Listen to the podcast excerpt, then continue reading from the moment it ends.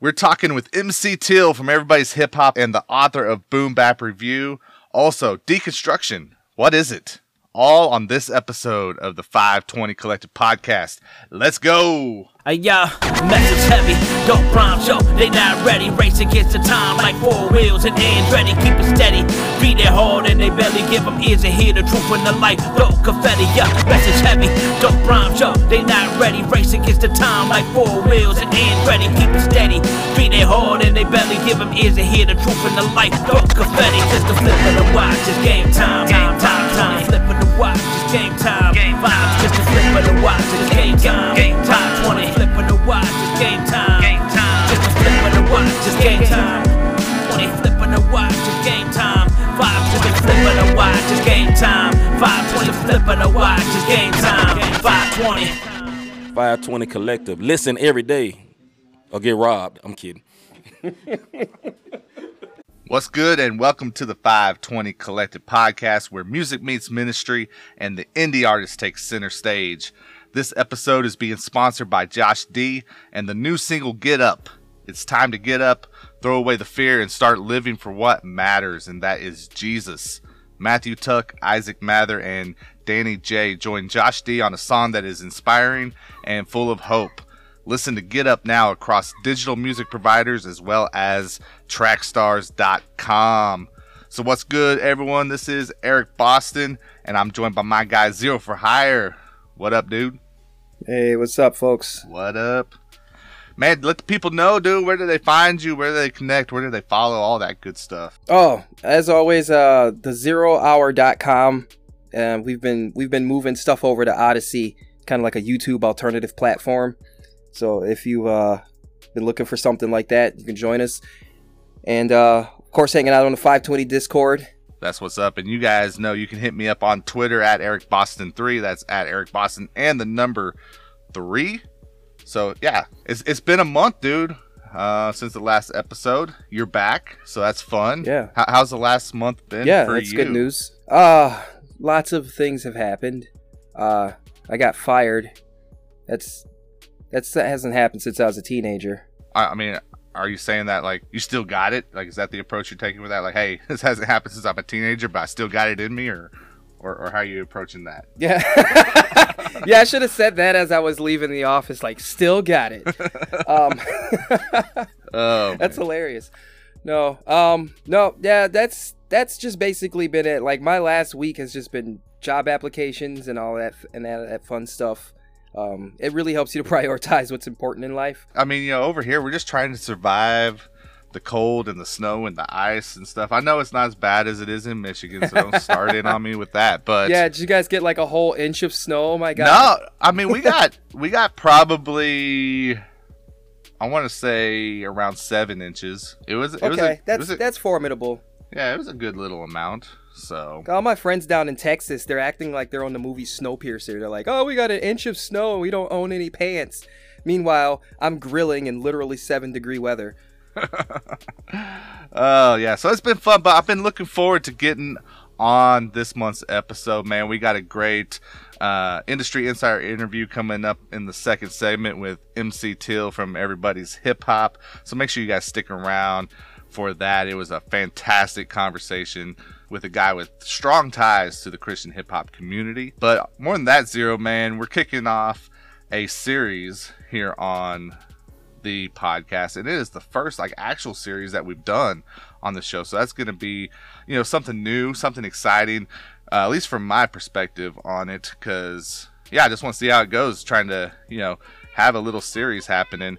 And we're going to be talking about deconstruction man it's something i know you and i have talked a lot about you know off air um, behind the scenes Yeah. but we get to talk about it here on the podcast now moving forward Well, I've got some special mood lighting set up for this topic because uh, it's a deep one. Yeah, get your popcorn, get your mood lighting. Actually, hit pause and do go get some popcorn and some jelly beans because we're gonna take you on the wild ride, and you might need a box of tissues. It may get emotional. Yeah. So, well, let's start with this question, man. I think that the question to start with is why do we feel like we need to talk about deconstruction? And I think there's a few answers to this. If we talk about it specifically within the Christian rap space, right? Uh, I think it's something that we've seen that this space has been touched by this a lot, especially recently, with a ver- variety of different outcomes, right? As well. But what what would be your answer as to why it's important for us to discuss deconstruction, not just as a podcast or as you know a community within a subgenre but let's just talk about like as the body of christ man like why is this something that we need to be hitting on at this point Honestly, I- feel like it's because we're forced to. I've known about deconstruction. I've he- I've heard these conversations, and I've done a real good job to avoid these conversations for more than ten years. And I was hoping that it would just kind of graze by, and we wouldn't have to deal with it. But now we have so many of our well-known Christian celebrity, Christian musicians, uh, even some people in the theological space that are quote unquote deconstructing their faith that it's not something that we can avoid talking about anymore. you and i have talked we get a chance though to sit back kind of take the wider view of this thing and break it down because i mean here's what i feel is that there's a lot of people that hear this term deconstruction get thrown around and maybe you have a rough idea of what it means but i don't, I don't think a lot of people truly understand the purpose or kind of where it came, comes from and you know why someone would consider deconstructing their faith. You know the thing to kind of start with i guess would be that deconstruction actually didn't begin as anything to do with religion or faith right?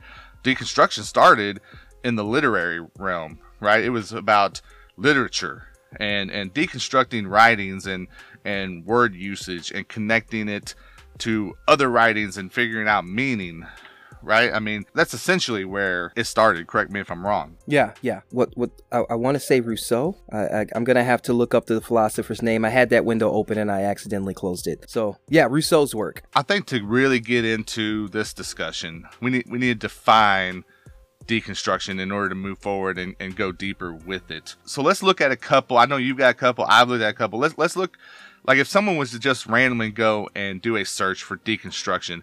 These are some examples that you might find in trying to explain what this means. And and zero, I'm gonna go ahead and start with this first one. I, I looked it up, at uh, Wordnik and Wordnik had a had a few different definitions that they offered. Uh, the first one being a philosophical movement and a theory of literary criticism that questions traditional assumptions about certainty, identity, and truth. Uh, their second definition was the undoing of what has been constructed or done, and the third again goes back to a, a uh, philosophical theory of criticism, usually of literature or film, that seeks to expose deep-seated contradictions in a work by delving below its surface meaning. So, as we can see there, we're talking about these assumptions, right? The, these things that we just kind of take at face value, right? Without thinking about what is deeper, what, what goes beyond it, and what it really means and how it really applies to life, or in this case, you know, Yeah. a lot of literature and film, right? And right off the bat, I want to point out in those definitions that you got, there's a. I, I want to draw attention to the platitudinous nature. Like they don't exactly tell you what they're saying or what they mean by what they're saying in the definition. It's almost as if it's intended to be confusing. And I'm not saying that because I don't understand the words. Right. Well, I think essentially what you're talking about from a literary standpoint is, you know, another one that I saw talked about the relationship between the text and meaning, right? And there's a lot of argument of words. Words are what give other words their meaning. So therefore, how much meaning can there really be? I guess I guess if I try to look at it in the in the literary realm, I can kind of understand. I honestly don't know if there's much of a point of it. If we're going to be well, when you explain honest. it that way, it makes much more sense than what we heard in the definition. yeah, Like you actually gave it a functional definition of something that you can that's even concrete. In, in the definitions that I had, it was the analytic examination of something such as theory in order to reveal its an- inadequacy. And at least you're getting to some sort of purpose or concrete definition of what you're actually after. Even if you don't get a mechanical like how to you know how to step by step. The other one I have here is a, a theory used in the study of literature or philosophy which says that a piece of writing does not just have one meaning and that it, the meaning depends on the reader. So I feel like those were a lot more concrete and it gave you a little bit more insight as to the purpose or the structure of what was going on versus these like a lot of the definitions out here are verbose or platitudinous or both. And it's it's confusing and it doesn't do justice to the reader or the listener because they want to know what they're supposed to be doing and then you just give them this word salad that doesn't mean anything. There's two things that stood out for me with it that I feel carries over from the literary side over to the world of applying it to our faith, right?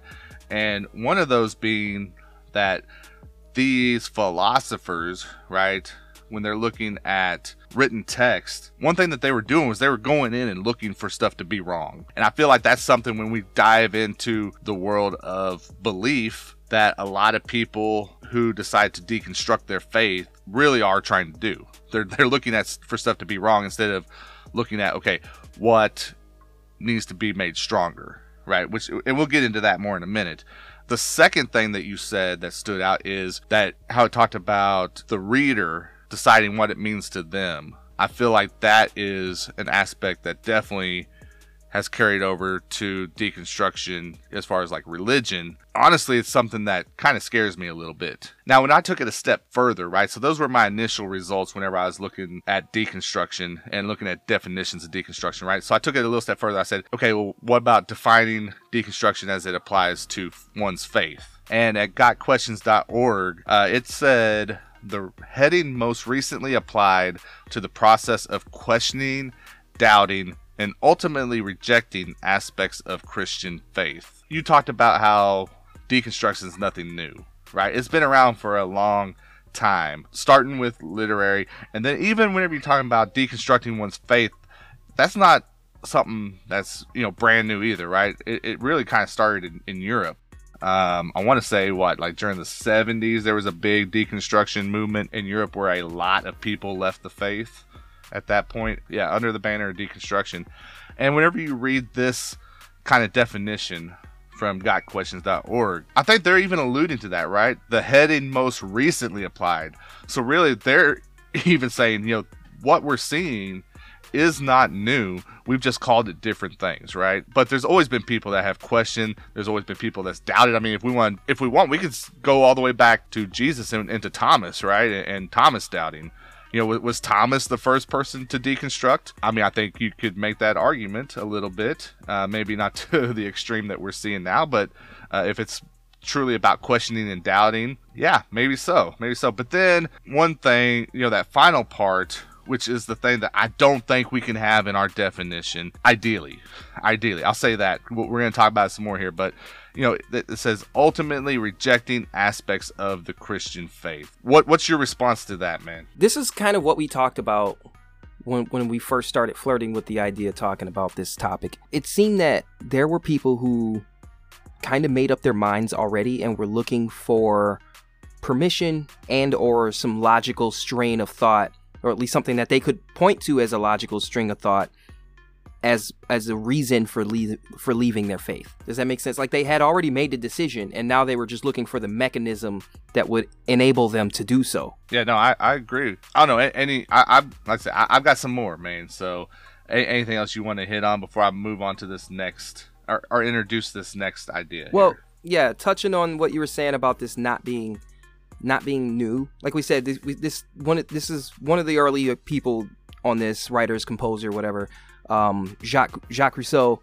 This is back in the 1700s, right? So this is in the beginning of the 1700s. In that whole French philosophy movement, we keep seeing these types of thoughts rediscovered and reread by people who are skeptic and looking for something to glom onto. They already have these ideas in their mind and we'll we'll try to culturally put these things to rest and and answer these questions. But then the questions aren't being dealt with culturally. We might we might try but i don't feel like we're adequately dealing with a lot of these things. And so what we're just seeing is this old 300 year old monster rearing its ugly head again and now now it's aimed at white evangelicalism. I don't know. It's upsetting and it's it's pretty weak sauce because i've, I've read some of this stuff and the two criticisms I keep coming away with is either it's weak arguments or it's a it's platitudinous at best. It, because the goal isn't to have a structure.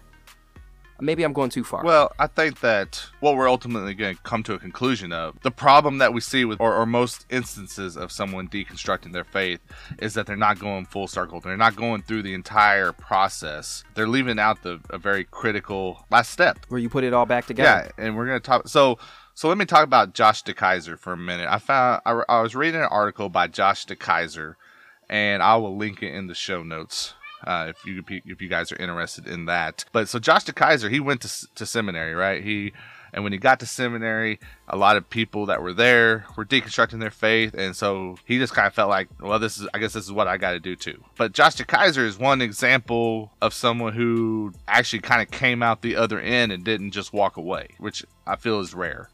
And we even when we look at these other definitions, right?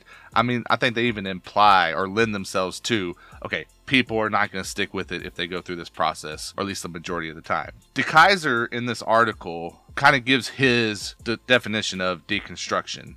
Now this is this is going to take a minute, so stick with me here. It starts by saying deconstruction is the opposite of both construction and destruction. So the opposite of both of those two things, right? And what does he mean by that? He means that deconstruction is the, it's the wait say that again. It's the opposite it's of, the opposite of both construction and destruction. Sure. Okay go ahead. Well and well and let me di- and, and let me and let me give you a little bit more into his meaning on on that particular phrase. So he's saying that deconstruction in the sense that something falls apart simply means that it's destroyed and entails a process of both taking apart and assembling uh, so it's not that our faith is just being destroyed by something or falling apart on its own. Deconstruction is purposefully taking something apart and, and, looking for the weak points. He goes on to say it is the responsible identification of the constructed elements of one's faith and then taking them apart in order to see the underlying layers of construction, wondering what might be useful again in what configuration. So we deconstruct from a constructed reality. We're self involved, we're in search of truth, but we're never there wherever that is. I think DeKaiser is saying a lot of things here, man. Uh, a lot of good things and a lot of stuff that really applies to what we're seeing happening in our space. I'm gonna, I'm gonna turn it over to you for a second. Yeah, it, it, it kind of sounds like just a, a loose interpretation of what I'm hearing. It kind of sounds like this perpetual angst that that teenagers have, right? Where you're you're all you're constantly a seeker. You're constantly looking for truth. You're constantly digging for meaning. You're constantly improving things but you never actually get to a solution or an end goal because that's never the goal in the first place. Right. Because if you knew if you genuinely were looking for solid truth and solid answers you would find truth and then you would you would stake a claim there before you ventured on i i don't I don't I don't jive with that. And I think that's why it's a constant attack on Christianity. Well, and like what you're saying is, you know, really you got to be looking for uh, something deeper than simply starting to question your faith, right? Not even looking for something deeper, like looking for like if you're if you're stuck in a tree and you want to get down, you don't just jump out of the tree. You look for the next branch down that's solid enough to hold you. Finding truth is incremental. You find these solid truths and you eventually you'll find a greater truth. It's never good enough. Even the partial truths aren't good enough for them. They just want to constantly be in this perpetual angst and confusion. And I think it's addictive. It's looking at those underlying layers, like you're talking about, right? And figuring out how they're going to be useful again in the proper configuration, right? So it's very possible that we've been given these, these foundational pieces, but given to us in such a way that they're not being utilized at full strength. And that's fine. I think at, at its core, Christianity is a religion that's based upon deconstructing. Like we should be looking at what what do we believe and why, and making it stronger all the time, right? That's the key part that gets left out, in my opinion. So many people take it apart, look at it, leave it laying there, and then it's useless. It's useless if you don't put it back together. Yeah, I mean, I think at its purest form, deconstruction can be a good thing the problem is is that we don't keep it at its purest form right we don't do with it what it's intended to do we, we, we, we try to make it fit what we want right and that's what we're seeing a lot of people say here you know it's not meant as a way to simply leave the faith without giving it much thought. I think a lot of people that decide to deconstruct, they have a different issue that they're dealing with, and deconstruction seems like an easy way out. And here's another thing. If if deconstruction is useful which I I'm not convinced that it is. I've I've found that I've taken some steps toward deconstructing other things, uh, my persona. In, in terms of like my music career and the person that I played on stage. I've I've taken to deconstructing that and trying to find out why I'm doing that, but it's not a you in my case i don't feel like it's been useful or helpful. All i found was criticisms. That didn't help me. I wasn't looking for criticisms. I wasn't looking for another way to doubt myself. I wanted to understand more deeply what i was doing and why i was doing it and i don't think that deconstruction Well- personally helped me in that respect But but I also think that what you said is exactly what deconstruction is about.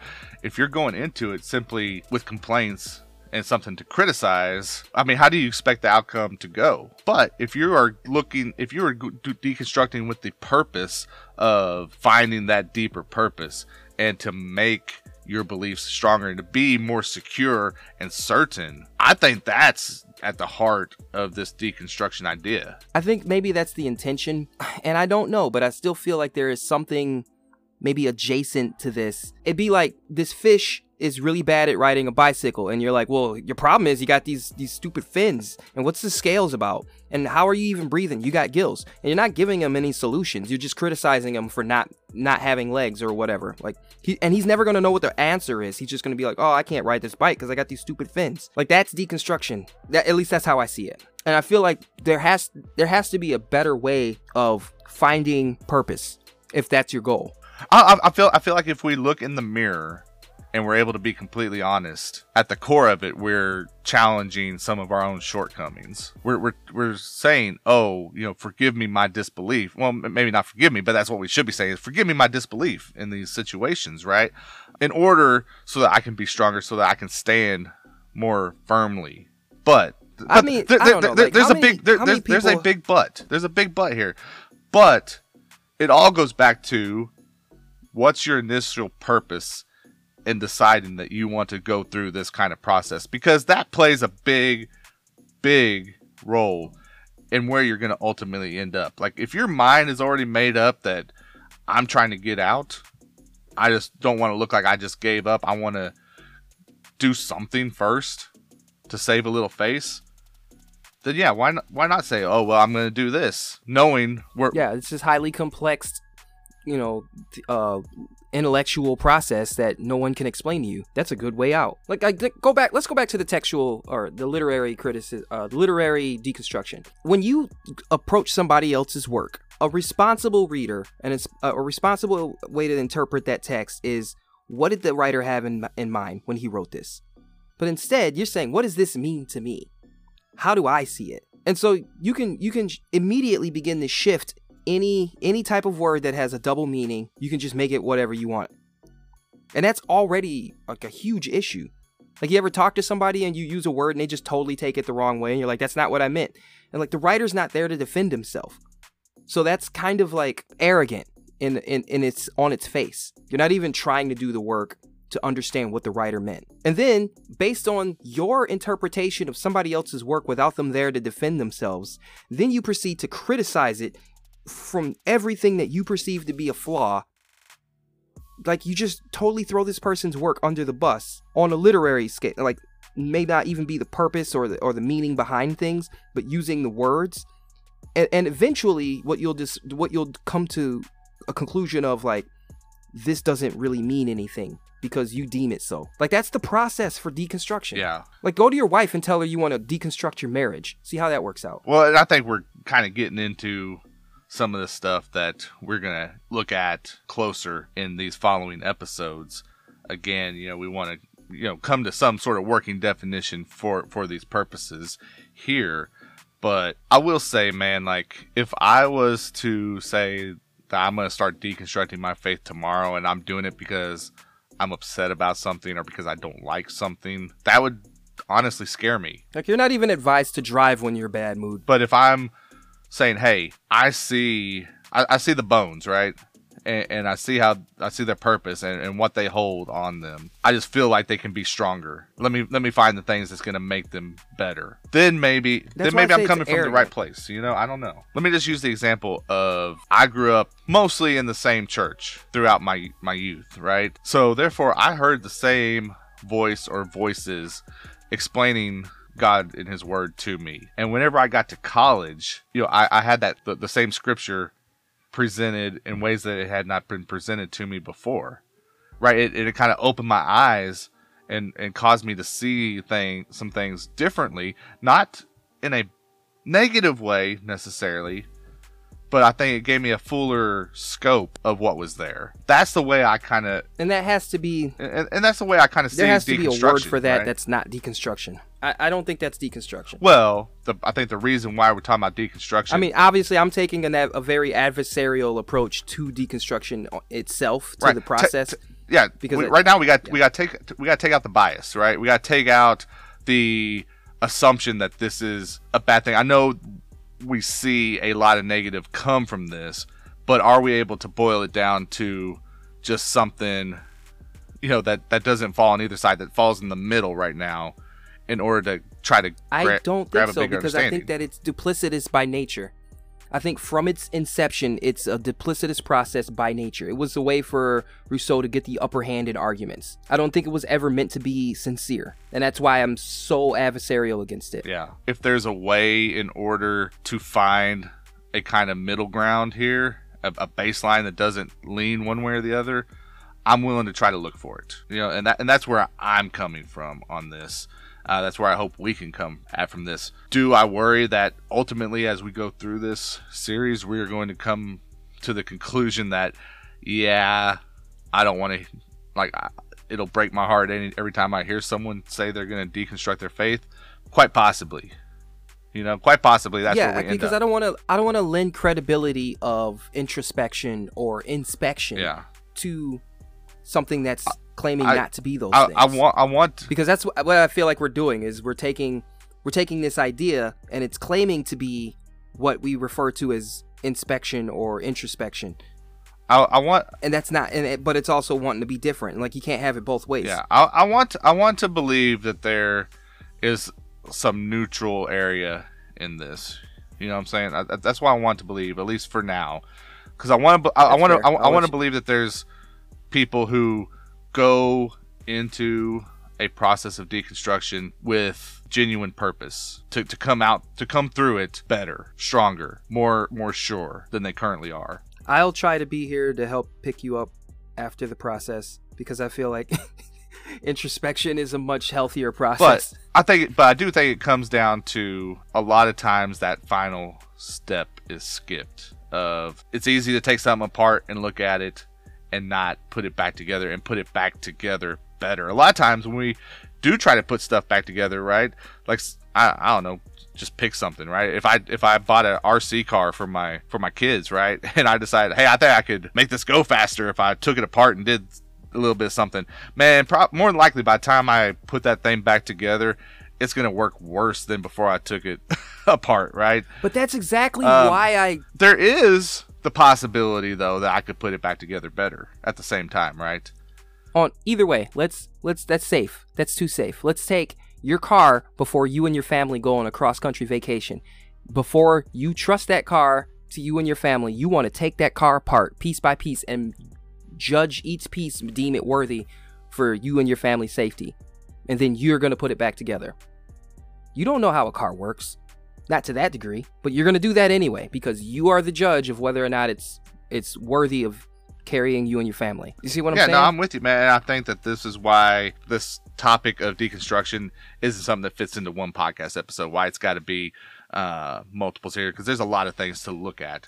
Let's do this because I think in order to have these additional conversations, we do have to have some sort of a definition that we are willing to agree on. So, based off everything we've kind of talked about, man, what would be a definition that you would give for deconstruction that you would uh, feel confident enough with moving forward? The one that I'm most confident in is from Merriam Webster. It's the second definition. The analytic examination of something in order to reveal its inadequacy. I would say I agree. I, I, I think it needs an, that additional part on there, though. If we make it even a little simpler, looking at something or a belief in this case, right? Looking at a belief, breaking it down into its pieces, figuring out where it's weak, but then making sure we put it back together and that it's stronger by doing so. Certain yeah, I think that's a fair I think that's a fair warning to kind of let people know, like, okay, now when you're done taking this apart, you got to put it back together. Yeah, because But I think all of the fun, all of the allure is in the deassembling, disassembling of the faith. But then you're stuck there with all these pieces. well, Now you got to put it back together. and that wants to, and that's out. the challenge that I want to put out to people is like, hey, don't miss the final crucial step. If you're gonna do this, make sure you put it back together and ma- make sure you don't just leave it laying there because you're not gonna have it anymore. I feel like this is a good start. I feel I feel like this is a good jumping off point. Like we said, you know, this isn't a simple 45 minute conversation and you're done with deconstruction. So we'll be we'll be back here next month, man Who knows what'll happen by then? it could be a lot. It could be a whole lot of nothing. We'll find out, but we'll talk about it uh, on the next episode. Yo, what's up? It's your boy Aaron Cole, and you're rocking with 520 Collective. Keep it locked. Artist, what is the key to getting your music to your target listener? Making sure that your catalog is available where people are listening. Trackstars is helping independent artists do just that with Nectar Distro. Sign up for Nectar today to have your music delivered for you to all the major digital streaming platforms, including Spotify, Apple Music, Tidal, SoundCloud, YouTube, and much, much more. Go to 520collective.com slash nectar. That's N-E-C-T-A-R now to sign up and keep 100% of your royalties along with all of your music rights.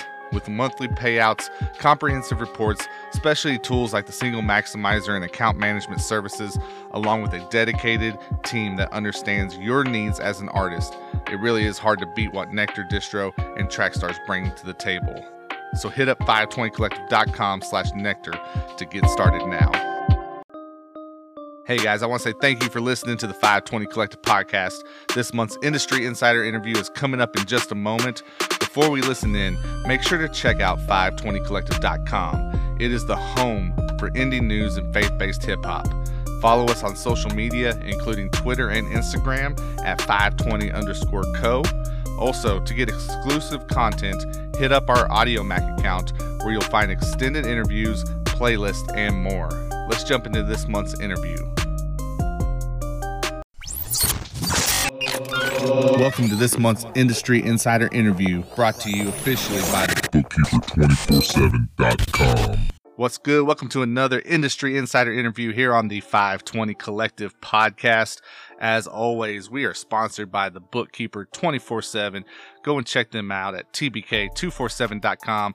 Daryl and the team, they are supporting Christian hip hop over there, guys, and you need to support them because they got a real heart for the culture and they're looking to not only help to establish the Christian hip hop scene, but to make sure they're doing all things kingdom building. So go check them out, tbk247.com.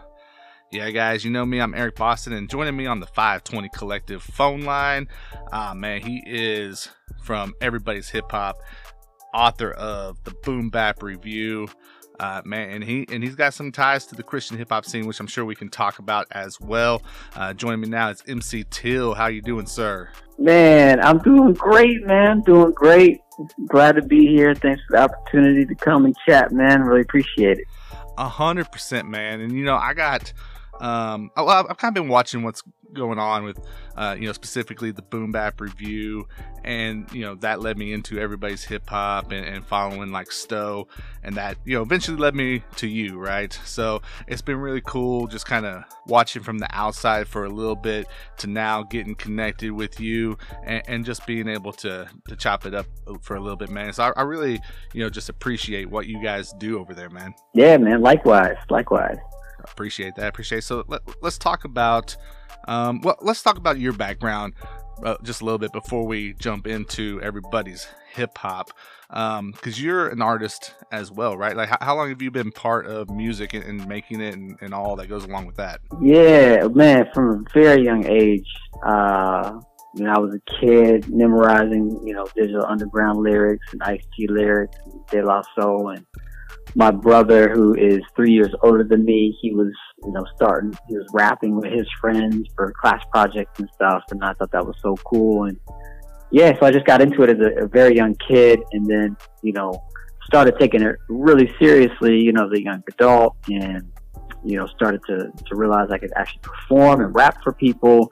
And I would say I started to like, you know, pursue it in a very serious manner, you know, as a young adult. I was doing it for fun, you know, middle school and high school, but as a young adult, you know, after high school, college age, that's when I really, really jumped into it, and you know, really have been immersed in it ever since. So it's, it's been a, it's been a minute, man. It's been fun. A lot of lot of uh, great memories uh, that hip hop has brought. Right, right, for sure. And you um actually attribute kind of one of the early albums that you know kind of captured your attention was Three Foot High and Rising by De La Soul. Man, what was it about that album that just kind of drew you into hip hop? Yeah, I think you know before that album, you know, I remember Biz Markie and you know LL Cool J and, and Beastie Boys and, and artists like that, and thought they were just so cool and was really, you know, captivated by the music and thought it was really cool. But when I heard the Three Feet High and Rising, I think that's what made me want to actually participate and like write lyrics and, you know, make beats and, and that, that type of thing. I, and I think it was just, the album was just so different. Um, and it was, ah, not that it was different, but like, you know, albums, be- albums that I had heard before that were like, it was like great music. So it was like great songs. 10 great songs or 11, 12 great songs. But Three Feet High and Rising was like an adventure. It was like an experience. There was like skits on there, but like the skits were also kind of songs, but then some of the songs sounded like skits, and then there was like skit skits, and then there was like songs that were actually songs. So like it was just like like I said, it was just like this experience of this like musical adventure, and I don't know, I just got wrapped up in it. And I was like, yeah, I, w- I want to do something like this, and so so I did. Yeah, I got got started after that. Yeah, man, and I love I love that explanation because sometimes you know it's for for if you're interacting with someone that's not really a fan of hip hop, it can be hard to explain what it is about it, you know, that really just draws people in and creates these strong connections. And I think the way you just explained it is a fantastic way to, to try to explain that to somebody.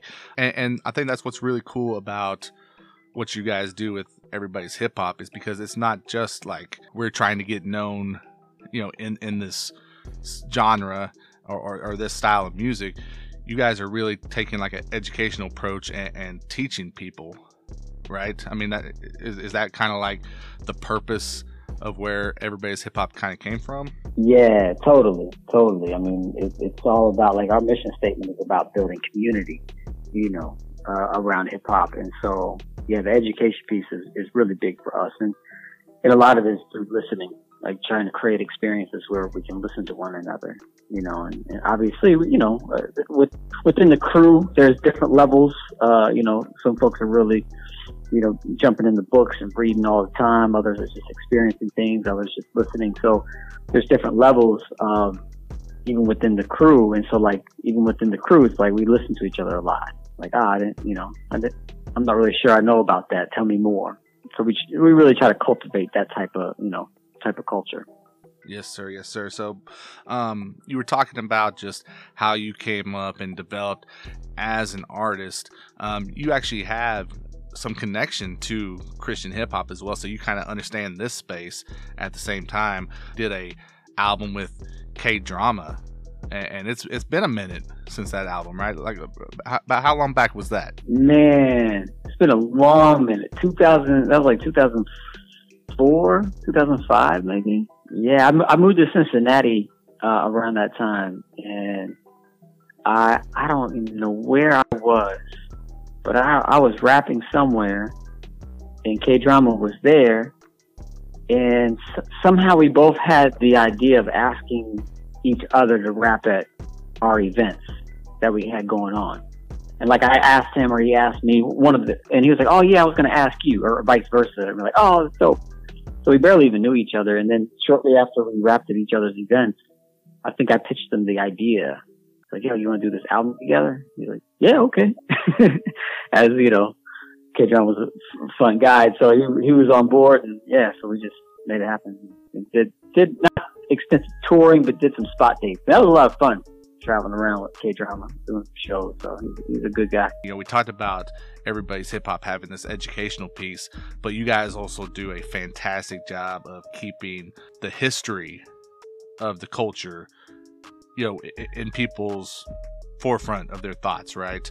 So so let's let's dive into everybody's hip hop man because I you know I think you guys are doing so many different things that are needed and valuable. Um, when, when uh, around when did everybody's hip hop kind of start evolving and becoming a kind of a, a thing for you guys? That is a great question. Uh, I don't know when exactly, what year, like 2016, 17 maybe. You know, I from an early age, I just I just started doing stuff, rapping, making albums, making beat tapes, performing, throwing events, and everybody's hip hop label was just kind of another thing I just tried, and it, it kind of changed and morphed over a few years, and then some point I was doing the the boom bap chats, you know, the the podcast that we do, and I was doing it myself, and I thought, man, I really need to get some co-hosts. And somehow, some way, I I got reconnected with Iomos Marad, a really dope MC out of Chicago, and uh, he's in Canada now, but from Chicago. And the same day or the next day, I got connect reconnected with him. I got connected with this cat named Profound, also from Chicago, who's really good friends with Iomos Marad. That I I didn't even know those two knew each other, and somehow the three of us just kind of connected. It was very divine how it happened. And I asked both of them to be, you know, co-hosts, and they said yes. And so they were on board. Year or so before that, when we started the book, uh, launched that with my man uh, Big Stowe, Michael Stover, and Bill Brown, and uh, Joe November was was there helping us with that. So I kind of got connected with Joe online. So there's just all these connections that kind of happened very organically you know, almost in divine fashion over a few years and kind of where we are now, where we have this kind of united front, there's six of us.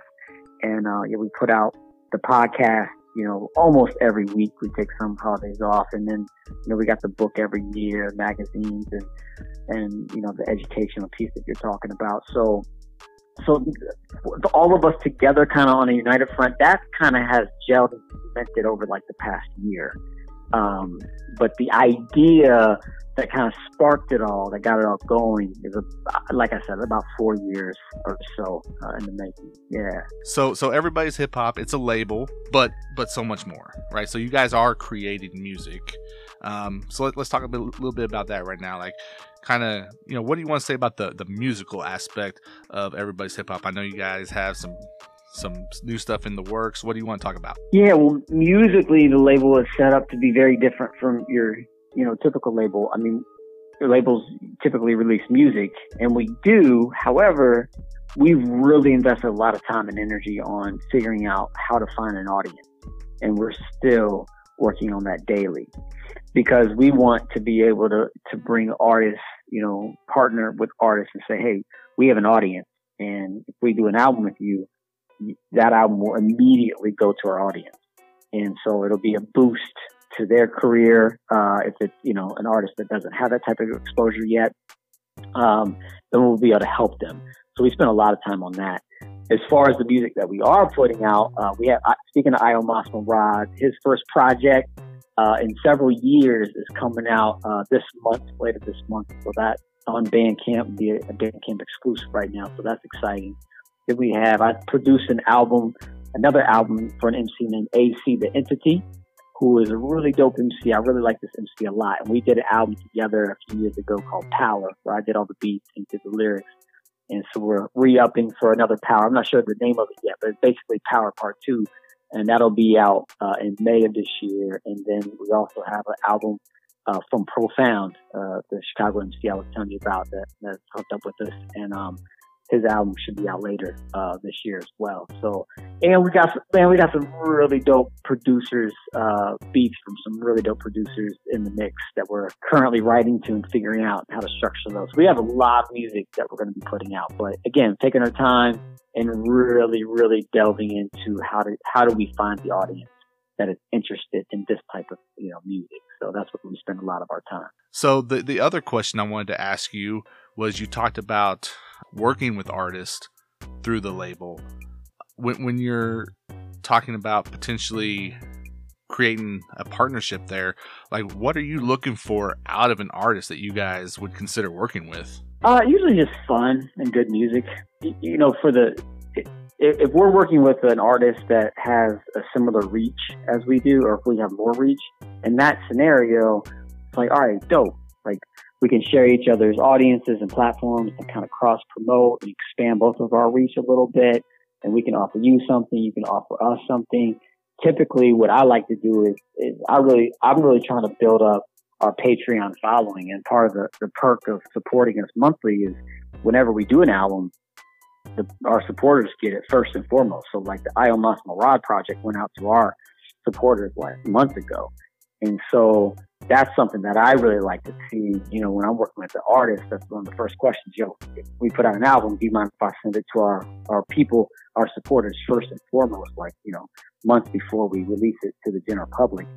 Um, that helps us because that's a perk for our supporters. And then on, for the artist perspective, it's like, all right, that that's a perk for our side. Your perk is, you know, you you release this to your streaming platform, and you know, under your name, and then like that kind of lives with you. And so, you know, it's just kind of a win-win. So, but but really, just look look for dope artists, you know, that have their stuff together. I don't really, we're not really in the business of like, you know, artist development as far as like your your skills on the mic. So like you got to be dope, and you already have to be dope, and already have to have a process of recording. Right? So we don't do like studio time or anything like that. You already have to have that, you know, situated. But we all we really do strive to be able to to help artists with their you know their marketing and reaching their audience and you know how to post and how often to post and how to speak and how to engage you know people and, and just helping them creatively you know roll out an album so it's not just like this Thursday night my album drops. But there's a whole, you know, multi-month, months before the release, months after the release. Here's a, you know, a whole spreadsheet of what we can do, you know, to market it and promote it, to get people ready for it, to follow up with people after it drops. Um, so we'd like to be able to provide those resources uh, to artists that we work with. So yeah, so just a few thoughts on artists we work with.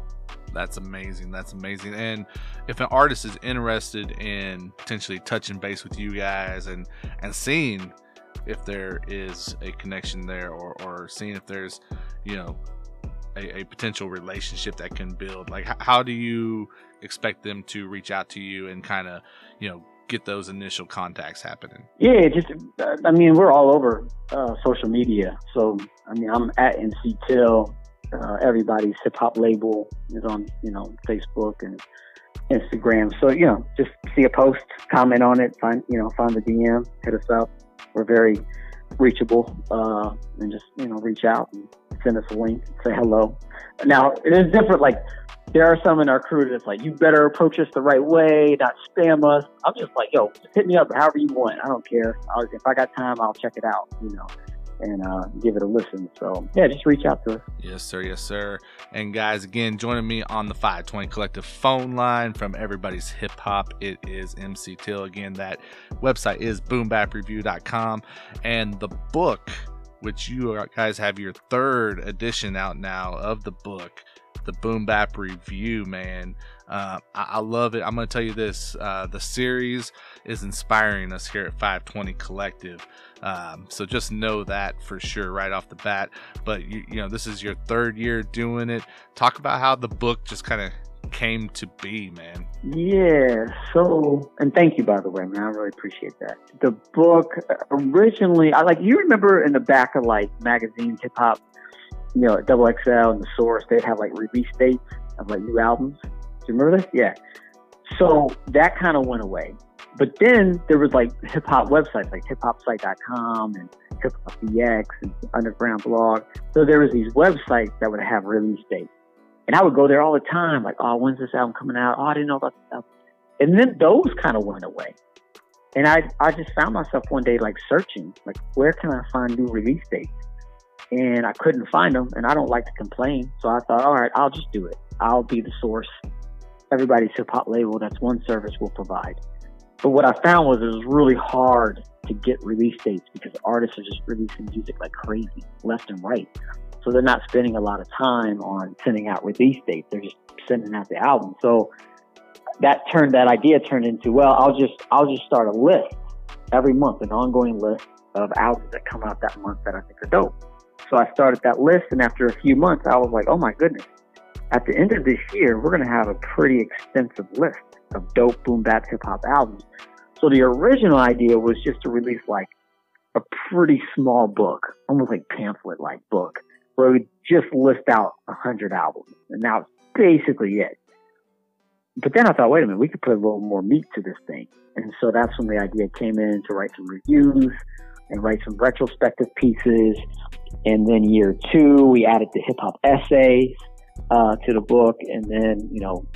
Uh, this past book, volume three, we added a few, you know, uh, more authors, more writers, and so just kind of has grown and built every year since.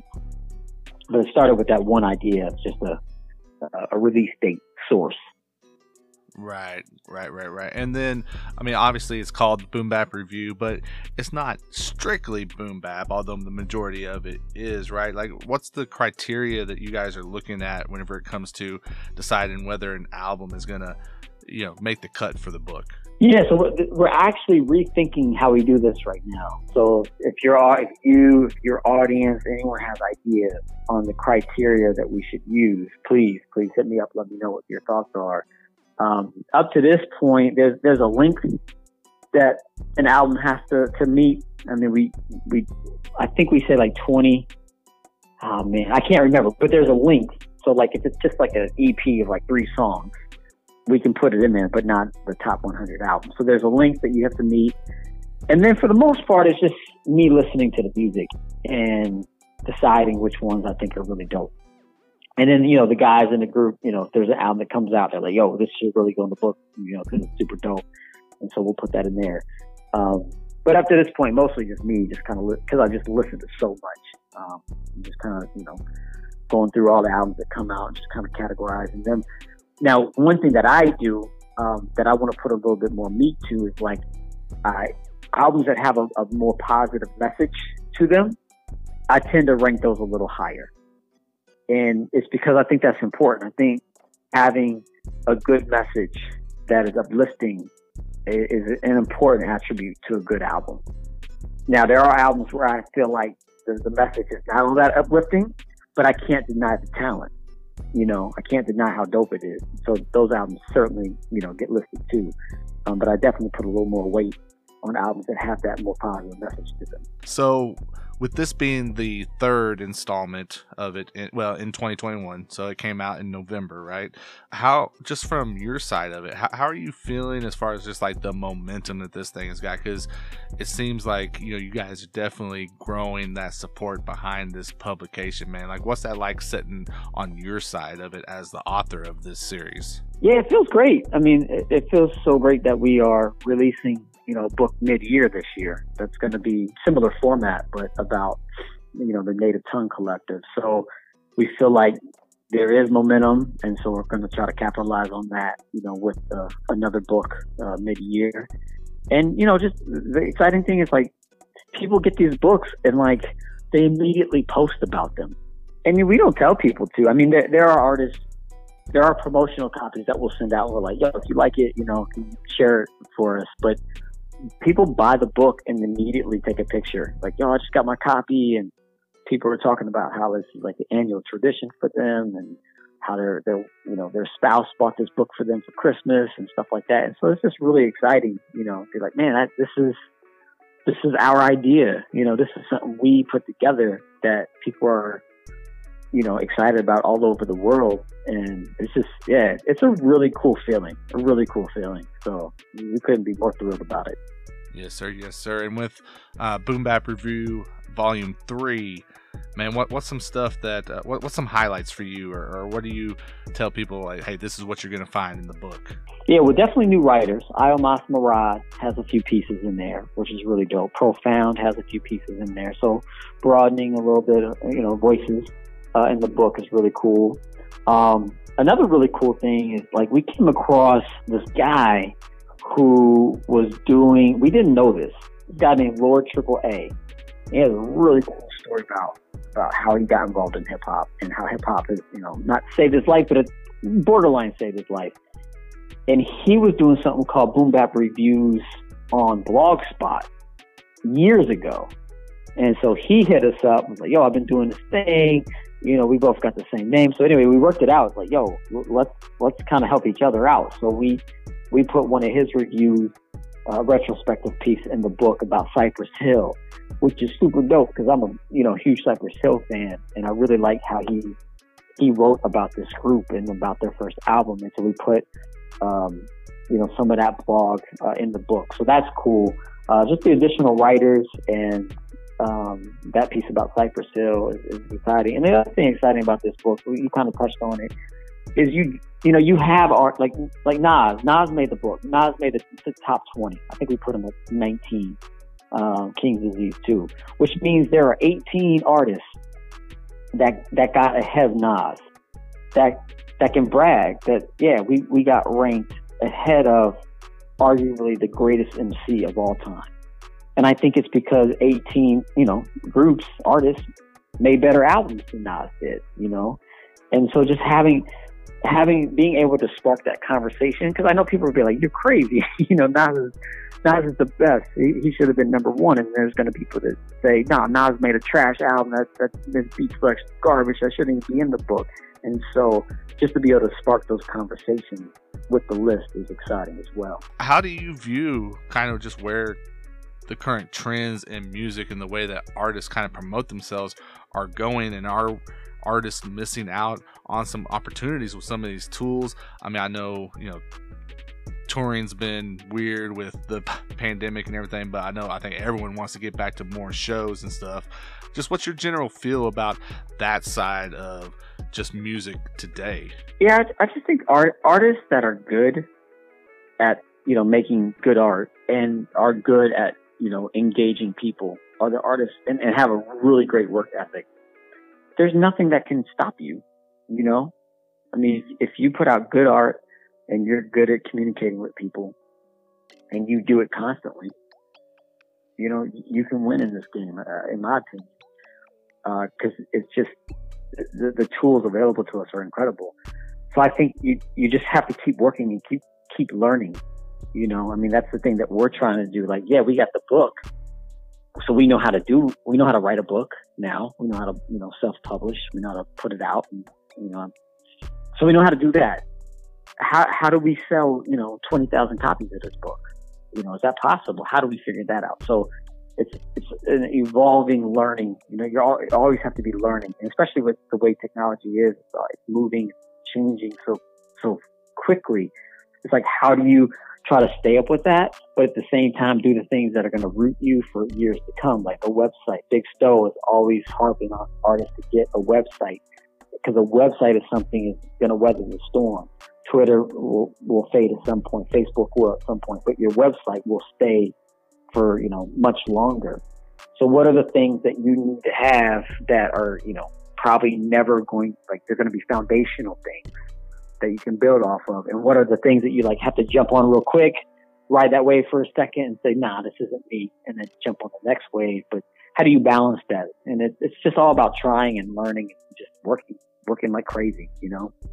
Just have a strong work ethic and a strong curiosity you know, an ability to, to get out there and, and fail a bunch of times and, and, try things that don't work and change and, you know, just all that stuff.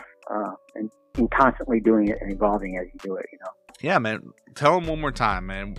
Where do they need to go in order to support MC Till and and uh, support everybody's hip hop? Yeah, just go to boombapreview.com and you can read all about uh, the book and you can read about the guys too. It's not just me. You know, my man Bo Brown's been there from the beginning.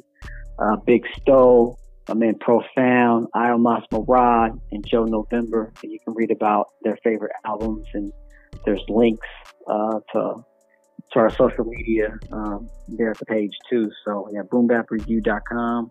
Get the book, check us out, let us know something. Love to hear from you.